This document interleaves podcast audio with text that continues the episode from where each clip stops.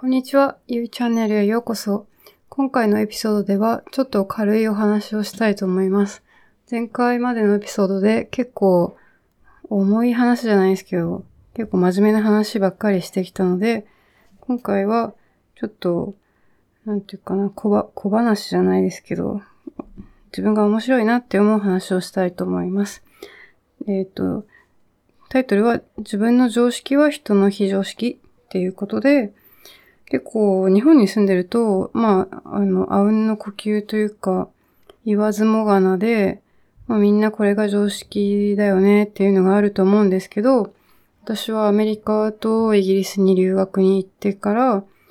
まあ、日本の常識は世界の非常識というか、まあ世界の常識は日本の非常識もあるんですけど、いろんなことを発見、学んだので、それを皆さんにシェアしたいと思います。まず留学中、イギリス留学の時にですね、えっと、結構びっくりした体験があります。それは、えっと、イスラム教徒の友達ですね。イスラム教徒は、まあ、お酒が、お酒を飲んじゃいけないっていう教えがあるんですけど、イスラム教徒の友達と歩いてた時、ある日、彼女が、日本人ってお酒本当に飲んでるの？って聞いてきたんですよね。で私が、うん、飲んでるよって。で、え、ゆいも飲んでるの？って言われて、うん、飲んでるよっていうふうに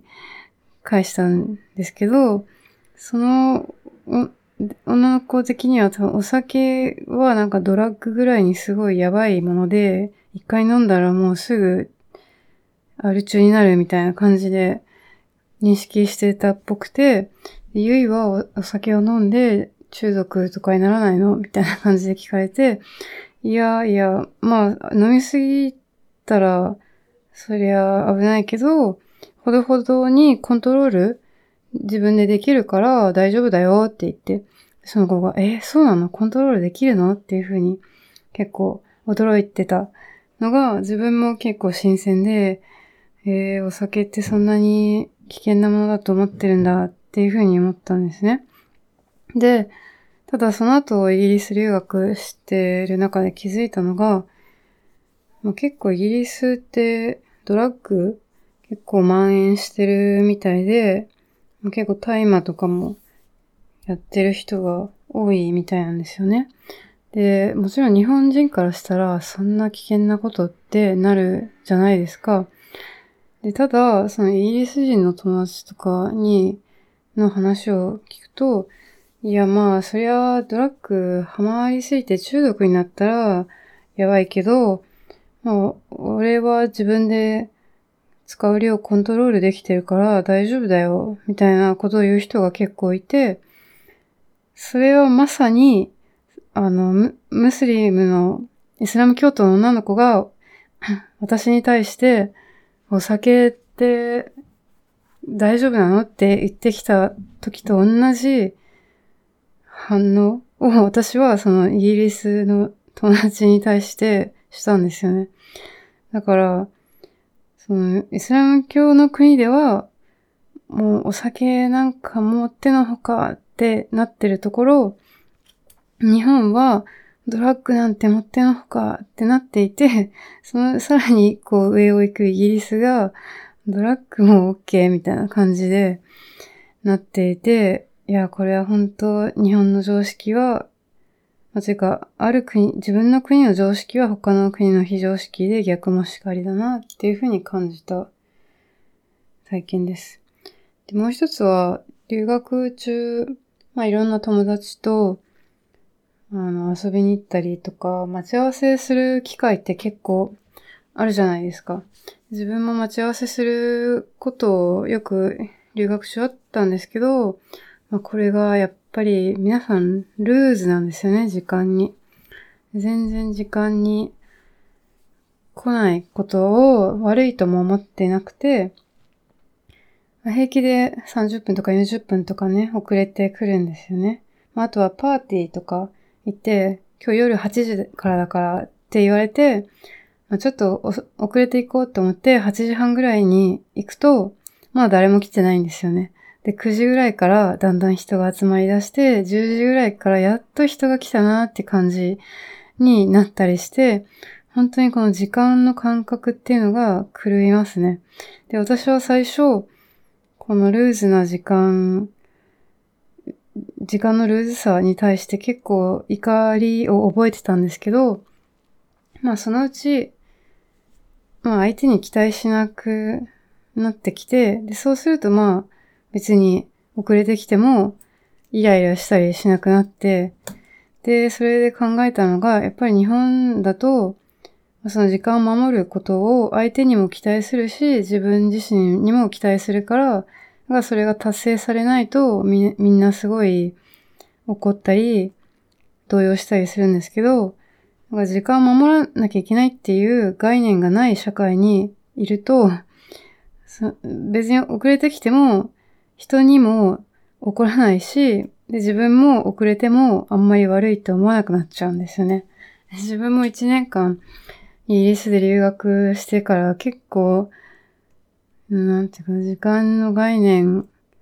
ルーズになった気がします。でも、また日本に戻ってくると、また環境が変わるんで、あ、時間ちゃんと守らなきゃっていう風に戻っていくんですよね。で、あとは、私と私のインド人の夫の話なんですけど、まあ、一緒に住んでみて、いろんな新しい発見、私が常識だと思ってたことが全然向こうは常識だと思ってなかったっていうことが結構あって、それもまた面白いですね。で、何個か例を挙げていくと、例えば、私のインド人の夫は、あの、雨の日とか曇りの日が大好きで、日本人ってやっぱり晴れの日の方がいい天気だねって言う、言うじゃないですか。私の夫は曇りとか雨の日に、ああ、今日はいい天気だねって言うんですよね。で、それは最初、なんでって思ってたんですけど、多分インドは本当に暑いから、雨とかが降った時こそみんな喜ぶっていうのがあるみたいで、だから、まあ、曇ったり雨だとみんな嬉しくなるみたいですね。で、夫の話だと小さい時雨の日はすごい嬉しくなって子供たちはみんな外で雨に打たれて遊んでたとか言うんですよね。まあ日本と全然違いますよね。日本は雨の日は子供は外で遊ばないですよね。で、あとは、私の夫はやっぱりインドで畳っていうのがなくて、こっち、日本に来てから、今今の家は畳がある家に引っ越したんですけど、日本人って畳の上はスリッパで歩かないじゃないですか。でも、私の夫はそういう概念とかもわからないし、畳ってそもそもなんだって感じなんで、他の部屋と同じように、普通にスリッパで畳の上を歩いて、それを最初見たときは、えーって思ったんですけど、まあ今では私も畳の上をスリッパで歩いています。で、あとは、スリッパで畳の上を歩いた後、まあ、ベランダにそのまま同じスリッパで出て、また帰ってきて、私が使ってるヨガマットの上をスリッパでまた歩いたりするんですよね。で最初はなんだこいつとか思ってたんですけど、まあ別に衛生概念って人それぞれだし、まあそんな家の中とかベランダも汚くないよなと思って、今では私もベランダにスリッパで出て、ヨガマットの上もスリッパで歩くようになってしまいました。ですね。だから、まあ夫婦の価値観ってすり合わせが大事って言いますけど、やっぱり外国人と住んでるといろんな価値観の違いが発見できて面白いですね。だからそこで絶対これはこうじゃなきゃいけないってなってると多分生活がうまくいかないと思うんで、そこはなんか遊びというか楽しく発見、あこんな考え方もあるんだなっていうふうに捉えて、行った方が楽しいなと思います。で、あとは、夫はインドに住んでた時、これはインドでも家庭によると思うんですけど、なんかティッシュとかトイレットペーパーとかラップの類のものあとはキッチンペーパーとかですかね。なんか使い捨てのそういう紙類とかフィルム類とかを使ったことがないかったみたいです。だから最初付き合い出した時も、彼の家に行った時、さすがにトイレットペーパーはあったんですけど、ティッシュもないし、ラップもなくて、なんか不便だなって思ってたんですよね。それで私がティッシュとかラップを買ってきて使い出すようになったら、彼もなんか、お、便利だな、これっていうことに気づいて、今ではもうティッシュとかラップとかも欠かせないものになってしまいましたね。これはやっぱり環境が変われば常識とかも変わっていくんだなっていう感じですね。ちなみにインドのトイレ、トイレットペーパーない県なんですけど、多分インドだけじゃなくて東南アジアの結構いろんな国でもトイレットペーパーがないトイレって結構多くて、どうやってお尻を拭くかというと、なんかトイレに備え付けのか、亀に水を入れたり、なんかウォシュレットみたいな、なんか原始的なウォシュレットみたいな感じで、レバーを押すと水がすごい勢いで出てくる。ジャーとか言って、それでお尻を洗うみたいなスタイルが普通みたいですね。右手で食べ物を食べて、左手でお尻を洗うみたいなスタイルらしいですね。うん。だから私が